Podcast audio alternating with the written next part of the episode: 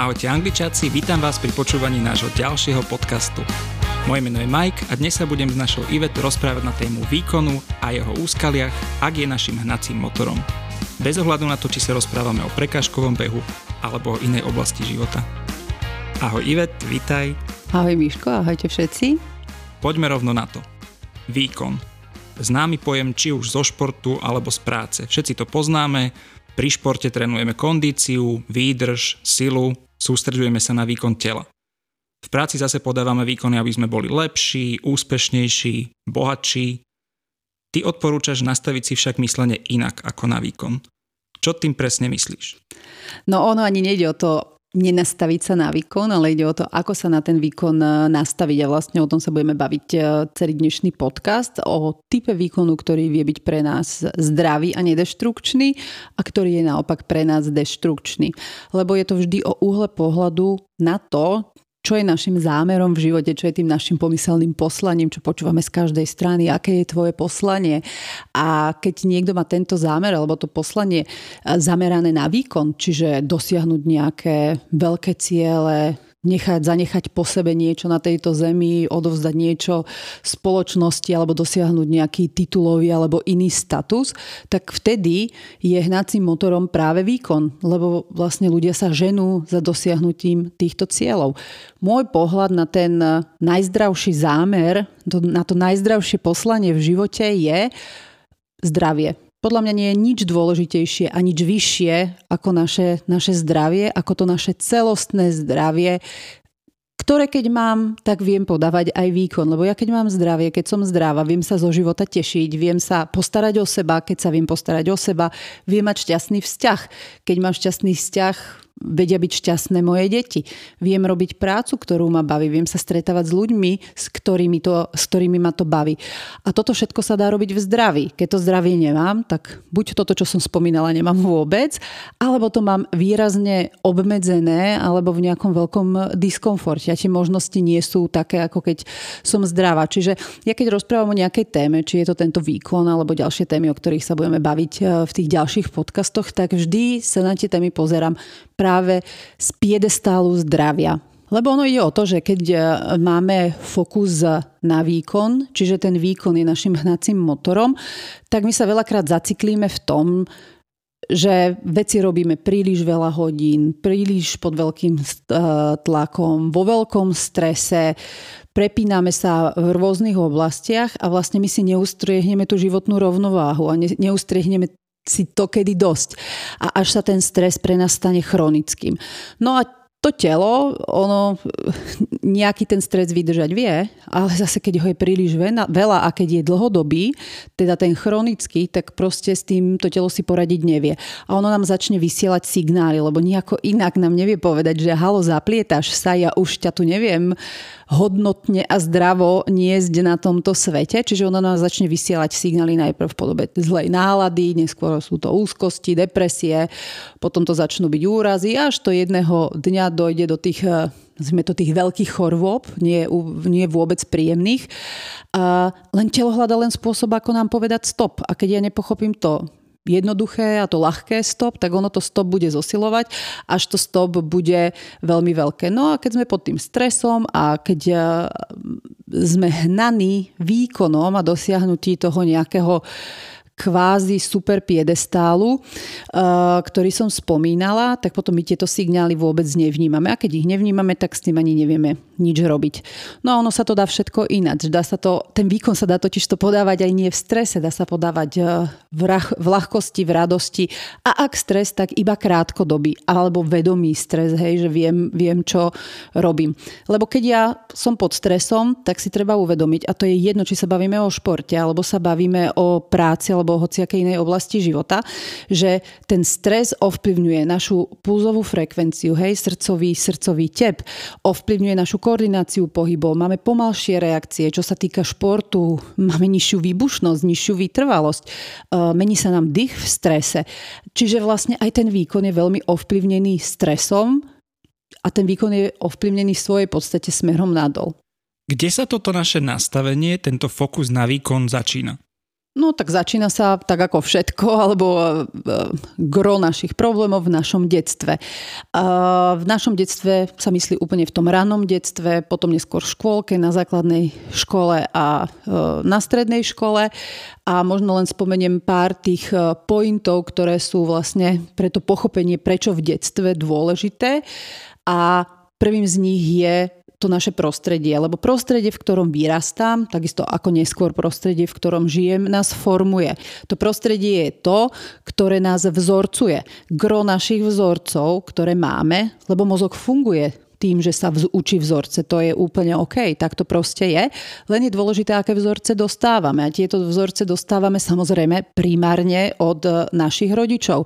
Čiže keď mi e, rodič bude hovoriť, že ak sa chceš mať dobre, musíš sa veľa učiť, tak ja buď pôjdem kopírovať, hej, že vlastne príjmem tento vzorec, čiže budem sa učiť toľko, a to sú potom tí 40-roční vyhoretí manažéri, alebo na druhej strane pôjdem do odporu, že sa zase nebudem učiť vôbec nič. A tá, tá, tá rovnováha je medzi tým. Tá rovnováha není ani na nula, ani na 100. Čiže to prostredie je veľmi dôležité. Je veľmi dôležité to, ako s nami rodičia komunikujú a k čomu nás vedú. Point, ktorý je fajn si uvedomiť, keď sa bavíme na túto tému, je, že dieťa, dieťa sa učí kopírovaním. Že ono, ono nevie vyhodnotiť, čo je správne, čo je nesprávne. Pre, rodič, pre dieťa sú rodičia jeho bohovia. Hej, mama boh, otec boh a teraz ono sa pozerá, že čo robí mama a čo robí otec. A pokiaľ to není niečo veľmi deštrukčné, čo ho bolí alebo e, čo sa mu nepáči, tak vlastne všetko, čo robia, tak si myslí, že tak má byť. Čiže ja keby, že chodím a zabíjam lienky na záhrade, tak dieťa nevyhodnotí, že to nie, nie je niečo fajn, ale ono si myslí, že lienky na záhrade sa majú zabíjať. Takže takto sa deti učia, čiže preto to správanie nás, nás rodičov je veľmi dôležité. Čiže tu sa dostávame k tomu výkonu.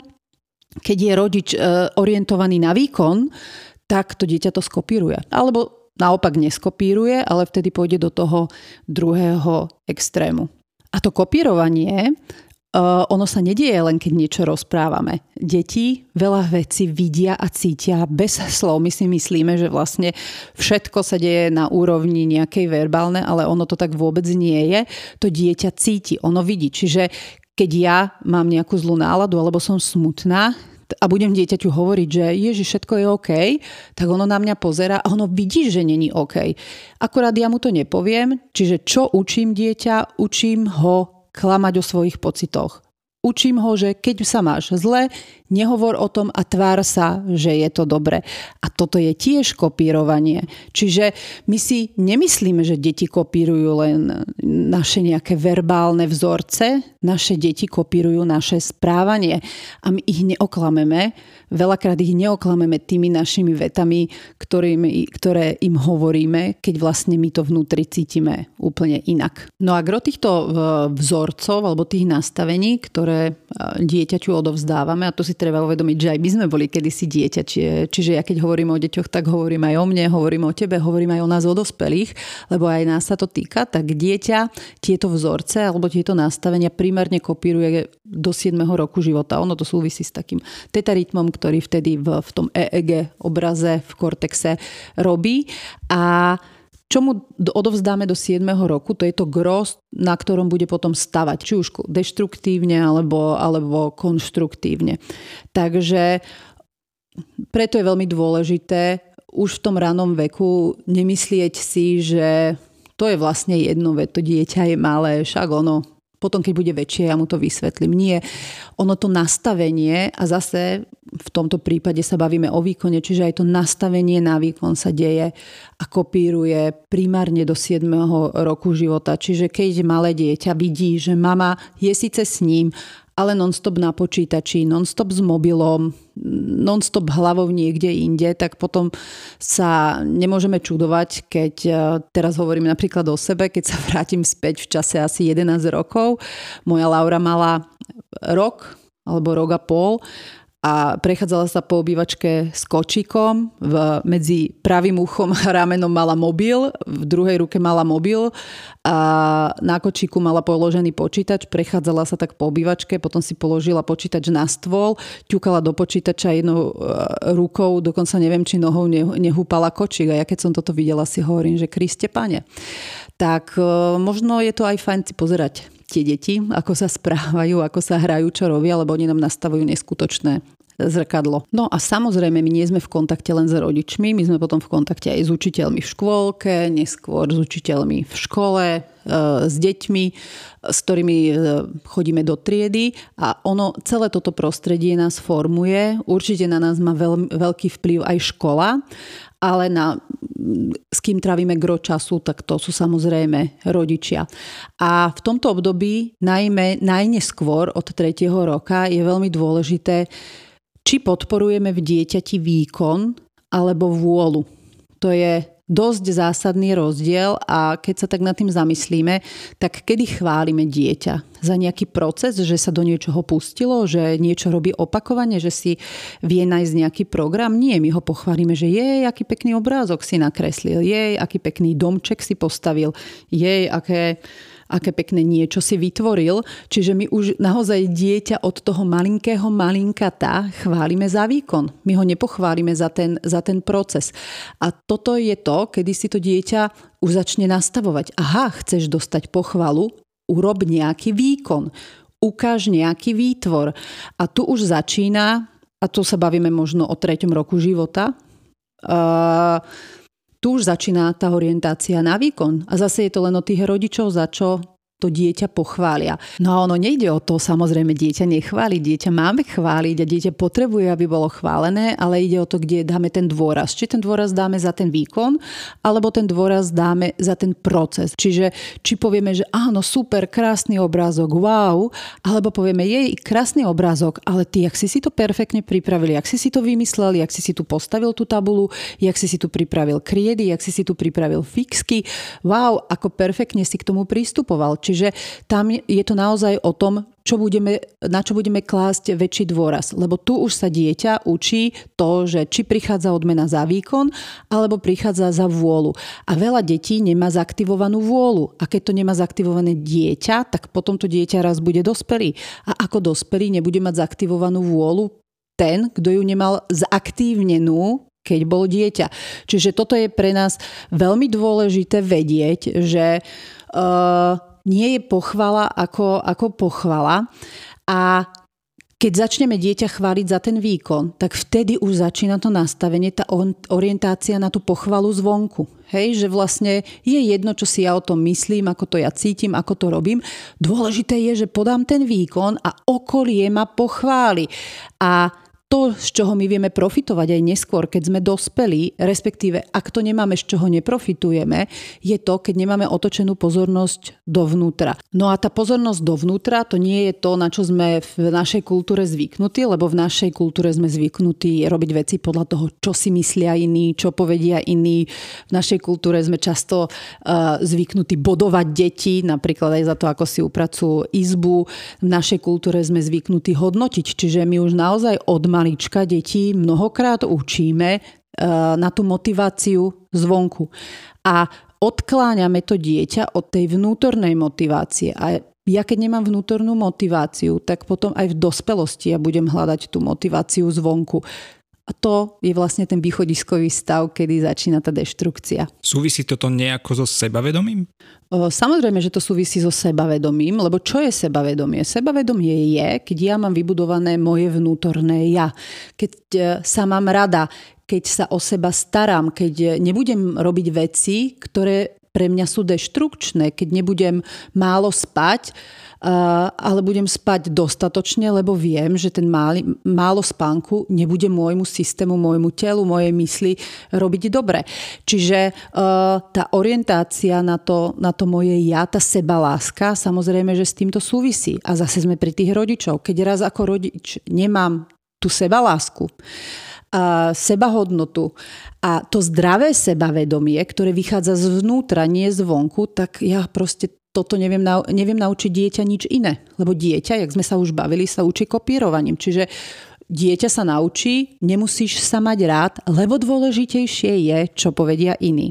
Rodič ma mnohokrát naučí, nepotrebuješ sa postarať o seba, lebo najprv sa musíš postarať o svoje deti, potom sa musíš postarať o manžela a, keď ti, a potom ešte o domácnosť samozrejme. No a keď potom ostane ešte trochu času, tak možno potom, ale vieš, to je také sebecké. Mala by si sa starať o iných. No, kdo, kde sa toto učíme? Samozrejme, že sa to učíme od rodičov, lebo to možno nám to ani nemusia povedať, ale oni sa tak správajú. A keď sa tak správajú, tak my to od nich ako deti e, nakopírujeme. A tu si treba od, uvedomiť, že ja, ja mám na to taký krásny kreslený príklad, ktorý tu neviem ukázať, keďže tu nefungujeme to vizuálnou formou, ale keď si predstavíte stôl, ktorý má štyri nohy, tak tá jedna noha je naša práca, druhá noha je naša rodina, tretia noha je, sú naši kamaráti, štvrtá noha je naša pôvodná rodina. Keď nejaká z týchto dvoch nebude, ten stôl ešte vie ako tak stať, aj keď bude nestabilný. Ale vlastne, čo je tá pilierová noha e, toho stola? Ktorá podrží ten stôl, aj keď tie všetky štyri nebudú. No to je tá stredná. A tá stredná pilierová noha, to je to moje ja. Keď ja sa o seba starám, mám, e, mám zdravú sebahodnotu a zdravé sebavedomie, odpočívam, zdrojujem sa, mám záujmy, ktoré mi, ktoré mi dávajú energiu, tak keby aj tieto ostatné nohy neboli, tak táto jedna pilierová noha ma uh, podrží. A toto veľakrát uh, nemáme nakopírované z detstva. A potom ideme práve do tej deštrukcie vo forme výkonu, lebo chceme podávať výkon, aby tá naša sebahodnota a to naše sebavedomie bolo suplované zvonku. Aby ma druhý pochválili a mne to zdvihne sebavedomie ale toto je tá začarovaná cesta, ktorá nás nevedie smerom k zdraviu. Práve počúvaš Angličák podcast. Angličák podcast. Ako môžem tú svoju vôľu a to moje ja sám v sebe podporiť alebo naštartovať? No tak ja začnem tým ja. To ja, o to ja sa staráme odpočívaním a zdrojmi. Odpočívanie je vlastne ten aktívny oddych. Nie je to pozeranie telky, ale je to, môžeš tu sedieť na gauči a pozerať do stropu a len tak byť. Aj to je odpočinok. Je to, keď ideš behať, je to, keď sa ideš von prechádzať, je to, keď ide niekto, ja neviem, na jogu, keď ide von so psíkom. Uh, ale v samote. Ja sa deje v samote, hej, keď nepočúvam nejaké tie hlasy zvonku, maximálne tie hlasy v mojej hlave. Čiže keď ja vlastne som sám so sebou a odpočívam a môžem odpočívať na gauči alebo aktívne pri nejakej prechádzke. Ale to, čo mi dáva tomu môjmu ja tú energiu, to, to je, čo je tá, tá vitamínová energetická bomba, to sú práve tie zdroje. A čo sú zdroje? To sú vlastne záľuby, to je vlastne tvorenie. To je to, keď niekto, fotograf, niekto fotografuje, hej, niekto maluje obrazy, niekto e, varí, niekto sa stará o záhradku, niekto modeluje torty. To môže byť čokoľvek, pričom sme sami, ale vlastne spoznáš to podľa toho, že vlastne ti tam neplinie čas. Že si sadneš za klavír a ideš si hrať na klavíri a proste hráš na ňom 2-3 hodiny a zrazu si povieš, ty brďo, ja už tu sedím 3 hodiny, ani neviem ako. A tie 3 hodiny ma brutálne bavia. A na konci toho zdrojovania je vždy nejaký výsledok. Je to, že poďte si vypočuť pesničku, ako som sa naučila hrať, tuto som odfotila takú fotku, tuto som zasadila takú kvetinku.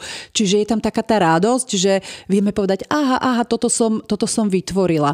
A keď sa prenesieme do detstva a spomenieme si, ako sme sa cítili a niektorí, ktorí sa o seba starajú, sa tak cítia aj teraz, keď sa zdrojujú, tak vlastne to je to, čo je tá energetická a vitamínová bomba, ako sa vlastne o to svoje ja starať. Lebo keď mám tuto, keď mám toto a tu načerpám energiu, tak potom ja z tej energie viem dávať, viem sa starať o deti, viem sa venovať svojmu partnerskému vzťahu, viem sa venovať práci, lebo mám tú energiu. Ale keď ten pohár mám raz prázdny, tak potom ja neviem dať, alebo dávam veľmi obmedzenie a už dávam uh, pod vplyvom toho stresu.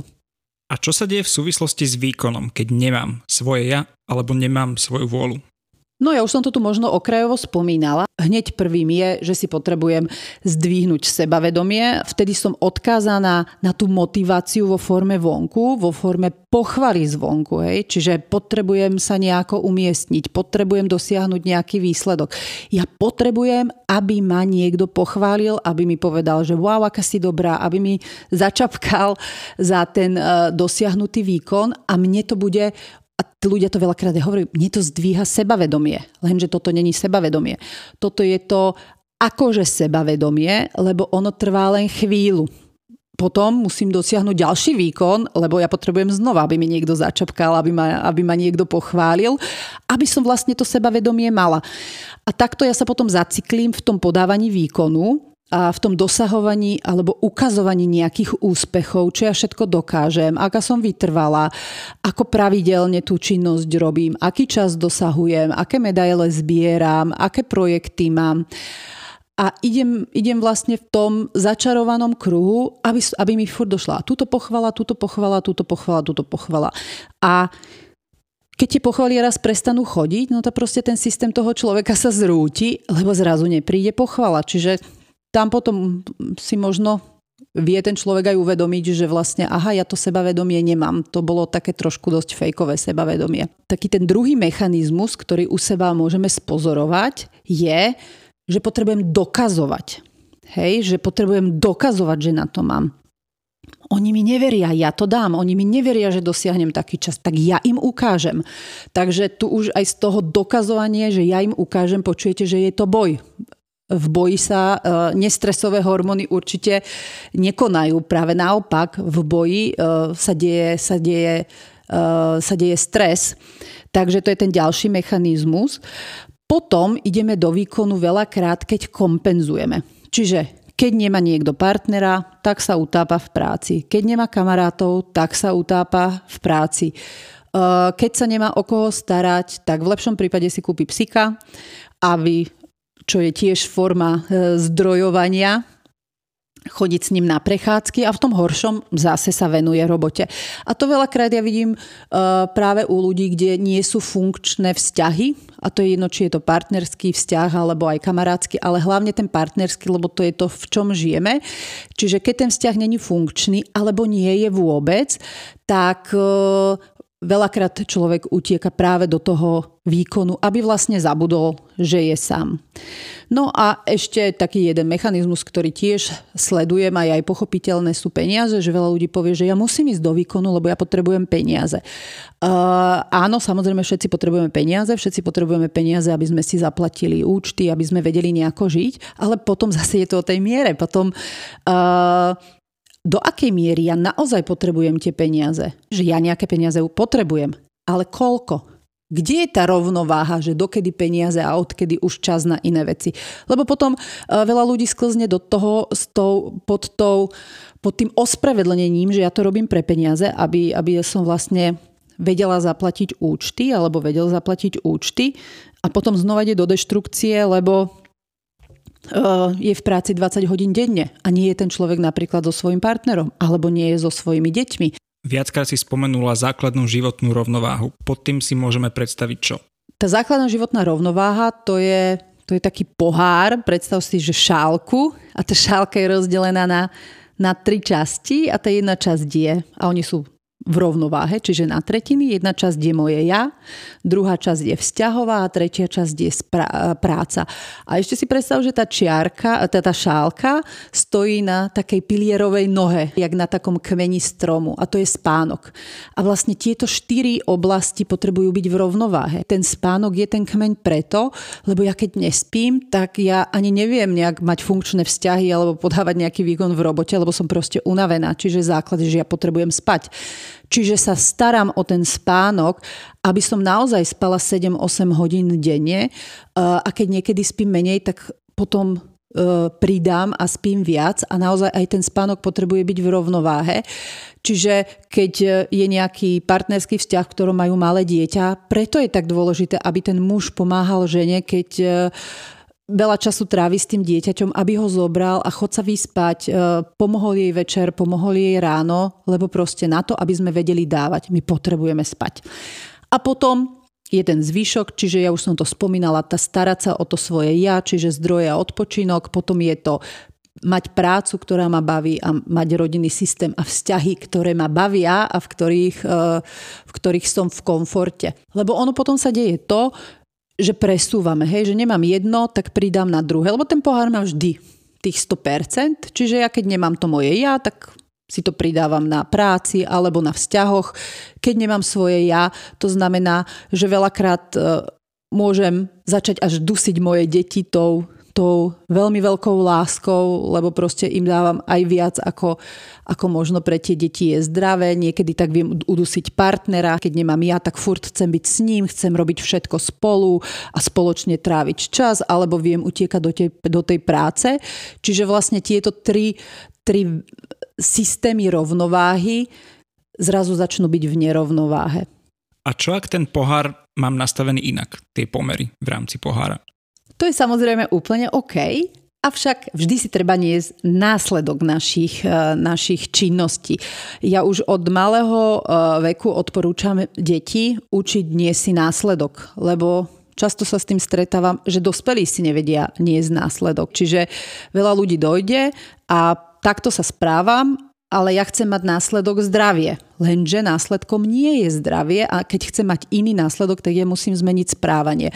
Je zjednodušenie, alebo tak plasticky povedané, ja keď zoberiem červenú fixku a popíšem ti na ruku, tak budeš popísaný na červeno, to je ten následok. Keď zoberiem zelenú a popíšem ti ruku, budeš popísaný na zeleno a keď zoberiem modrú, budeš popísaný na modro. Ale ja nemôžem očakávať, že zoberiem červenú fixku a budeš mať ruku modrú. No to tak proste nefunguje.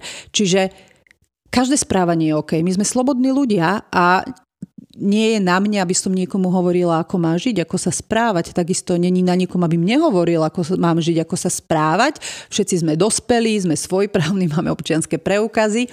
Avšak každé správanie má nejaký následok. Čiže to je fajn učiť už malé deti, že keď sa nejako budeš správať, tak tým následkom je toto. Keď sa budeš takto správať, tým následkom je toto. Ty sa rozhodni. Nehovorím vyber si, hovorím rozhodni sa. Ty sa rozhodni, aký chceš mať následok a podľa toho následku prispôsob svoje správanie.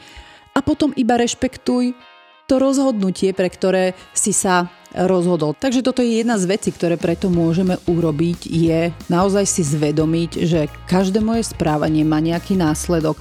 Aj to, že dlhodobo nespím, má nejaký následok. To, že sa dlhodobo nestaram o svoje ja, má nejaký následok. To, že chodím extrémne do výkonu, má nejaký následok. To, že vlastne nepracujem na partnerskom vzťahu a žijem v tom vzťahu v nejakom diskomforte, má nejaký následok. A ja keď chcem mať iný následok, tak potrebujem zmeniť tú príčinu, tú podstatu. Ak chceš dopočúvať tento podcast až do konca a chceš si vypočuť množstvo ďalších zaujímavých a hodnotných informácií, podpor nás formou subscription priamo tu na Spotify. Za každú vašu podporu úprimne ďakujeme.